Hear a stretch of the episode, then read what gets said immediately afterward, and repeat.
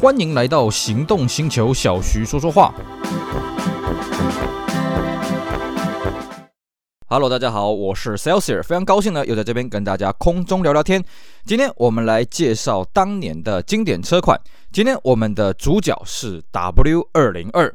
好的，相信有在关注我们栏位的听众朋友、观众朋友们呢，应该都有印象。我们之前不是才跟各位介绍过 W 二零二这款车呢？哎，怎么我们今天又来做这一集呢？啊，当然啦，我们在此前呢做了 W 二零二那一集呢，主要是啊、以一个车主的角色，就是哎，因为我开过两台啊、在我们节目录制当下的时候，我们开过两台 W 二零二，呃，应该说是三台啊、三台 W 二零二。那以我自己开车的经验啊、跟大家做一些这个车子养护上的一些呃状况。啦，还有就是它一些实车的一些基本介绍。那我们今天这一集呢，主要是从这个资料方面来跟各位介绍 W 二零二这款车，它的开发故事，还有它在市场上的引擎的规格的一些细部的变化了啊。那我们这节内容呢，有一些些跟我们上一次介绍 W 二零二呢有些重叠，但是呢，我自己看了一下了啊，以我自己的稿子来看，大概百分之九十是不一样的东西。所以呢，如果你对 W 二零二这个车子有兴趣的话，建议你啊，不止我们今天这一集，你们把啊，这大家把之前上一集也拿出出来听一听呢，我觉得呢效果会更加的好的。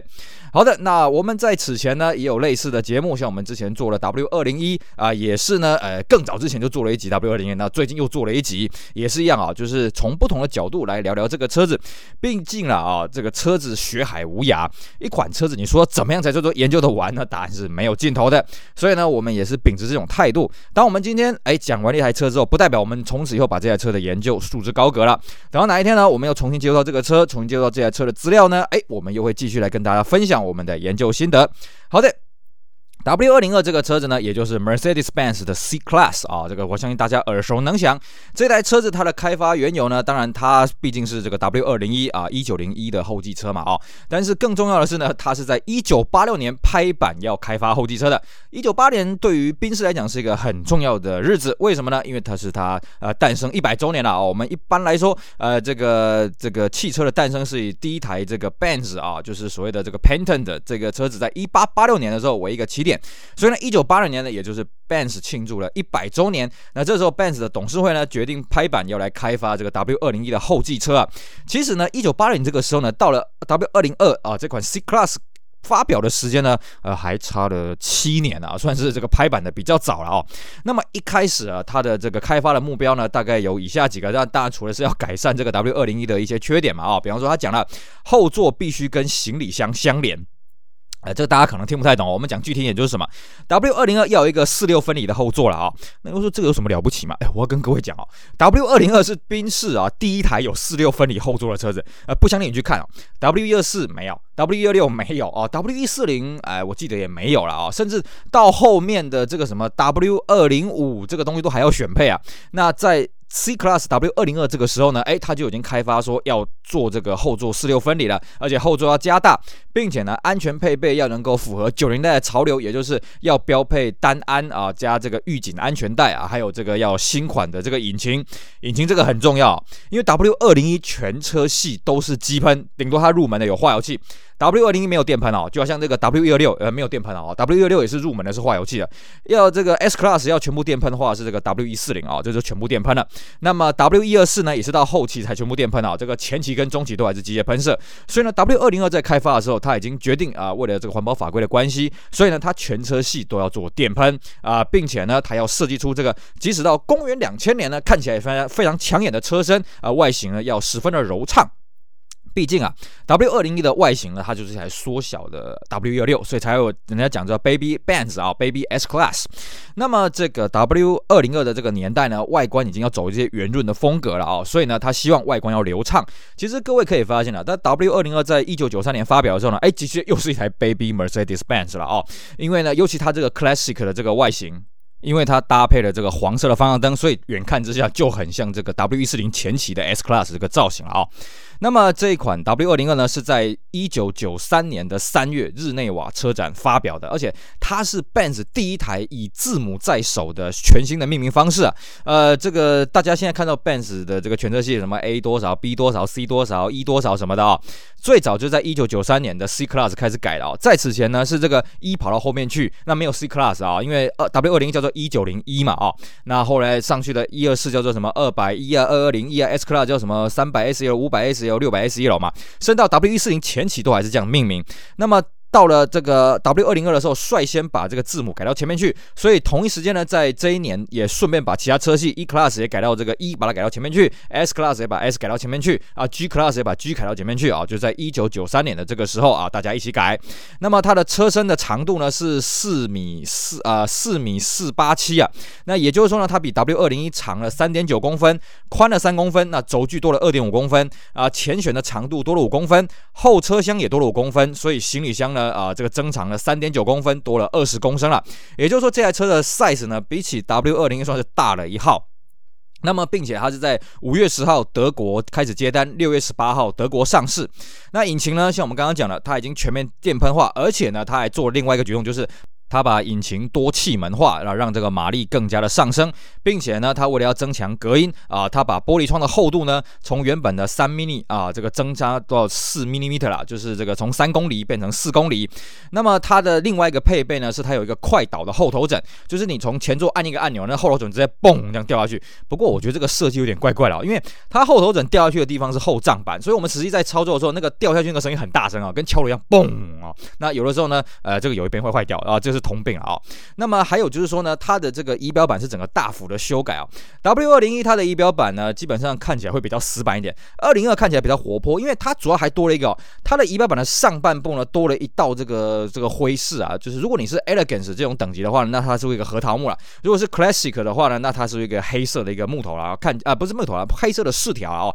Elegance 看起来会比较有视觉上的效果，并且呢，它标配了六只喇叭哦，这个时候很好玩哦。它标配六只喇叭，你就觉得，哎，六只喇叭好像也不怎么样嘛。哎，那个时候 W 一二四才标配四只喇叭，而且 W 二零二呢，它不仅标配六只喇叭，它在后座的帐板那边还预留了两只可以让你升级的空间了啊。那么里程表跟时钟呢，都改成数位液晶的显示啊。那中央后视镜呢，还可以选配这个自动防眩光啊，那可以选配这个伸缩方向机啊，可以调整这个方向盘的，并且呢，有所谓的双区恒温，而且它这时候冷气呢，已经用到了这个 R 一三四 A 这个新款的这种就是没有氟氯碳化物的这种冷气了啊。那么在外观上面呢，我相信大家都已经很清楚了，它最大的特色就是所谓的这个包角式尾灯啊，算是车界你说首创吗？其实在此前呢，也有车子试出这个包角式的尾灯了，但是呢，那个不不怎么有名，所以呢，大家一般都是以为说是 W 二零二最早的这个包角式尾灯啊，这个标记呢，一直到现在呢，甚至后来 C Class 也没有沿用啊，就是 W 二零三也没有包角式尾灯，W 二零四就更不用讲了啊，所以我觉得尾灯算是 W 二零二一个非常大的一个招牌了啊。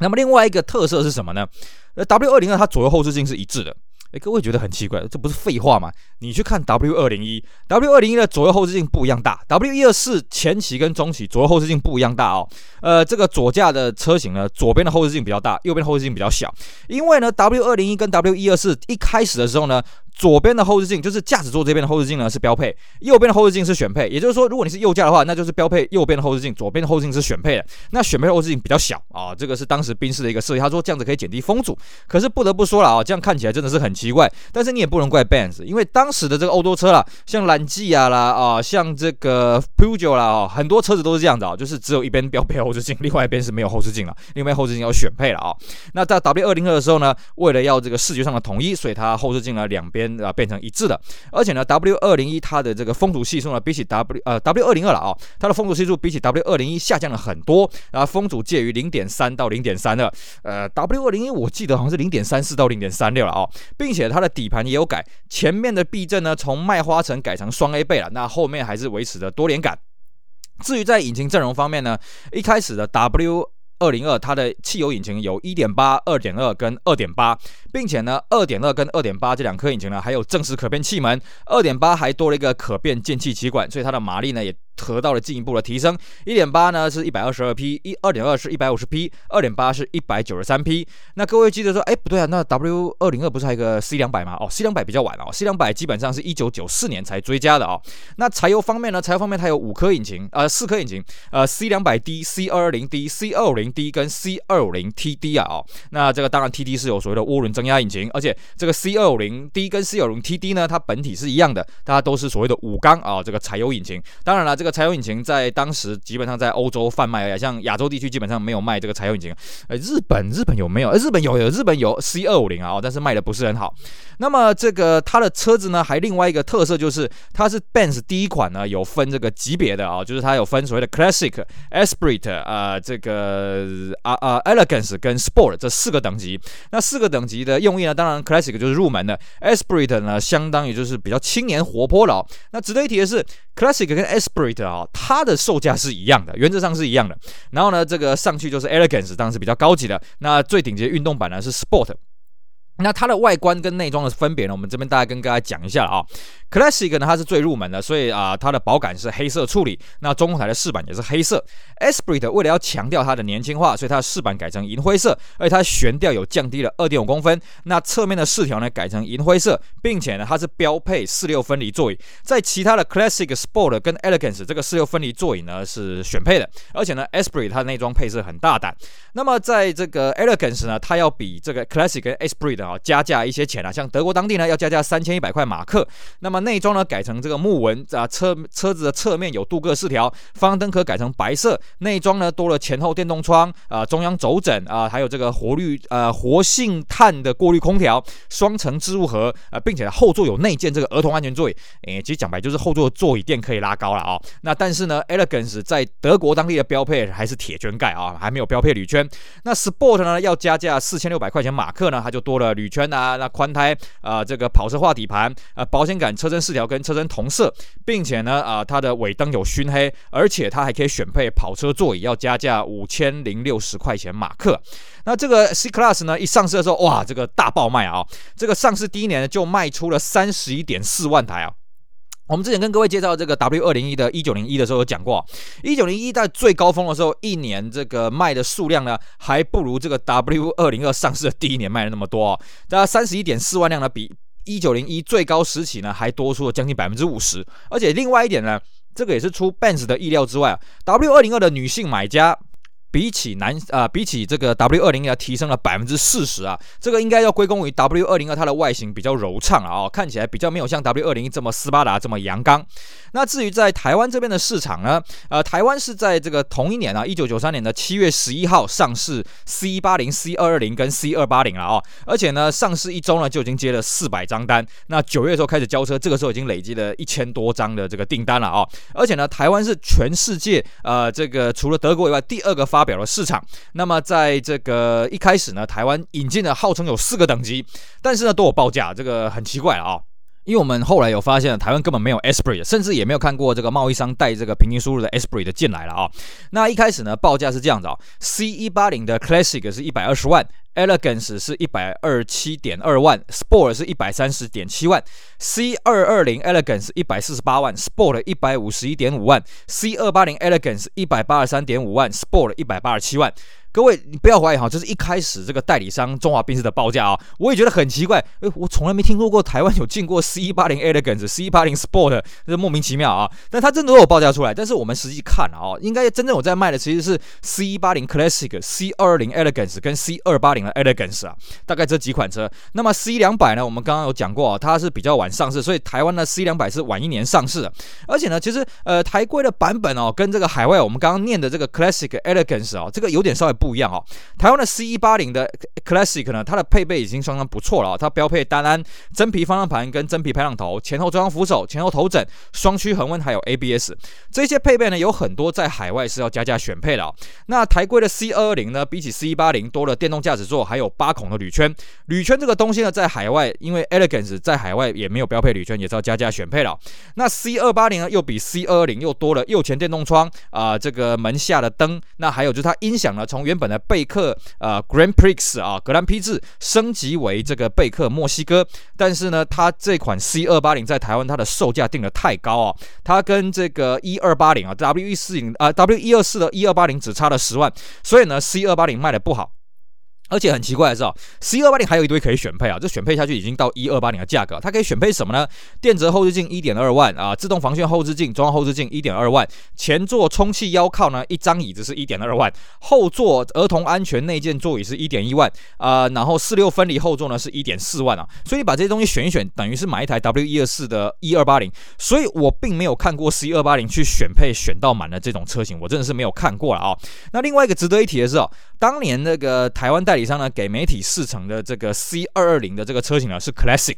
这个据说只有进了这么一台了哦，然后它还选配了这个高低可调方向盘啊呃，还有这个天窗啊，这个相相当的特别，但是只有一台了哦。那 C 二百这个车型呢，是要一直到一九九四年的四月呢，台湾才上市 C 二百的 Classic。那配备呢，基本上跟 C 一八零 Classic 一样，只是这个车子它很尴尬哦，因为它的配备跟 C 一八零 Classic 一样，那这个只有引擎不一样。可是，在台湾的税制来讲，C 一八零跟 C 两百呢是缴了完全不同的税金，所以呢，它的数量非常非常少了。因为根据这个中华宾士的统计，就代理商的统计呢，C 一八零的销量占了三成，C 二二零占了六成，那 C 二八零呢，大概也占了将近一成。所以剩下的不到半场呢，就是所谓的 C 二八零，所以 C 二八零很少了哦。然后卖到我记得九五年之后就不再引进了，因为 C 二百真的是非常少见了哦。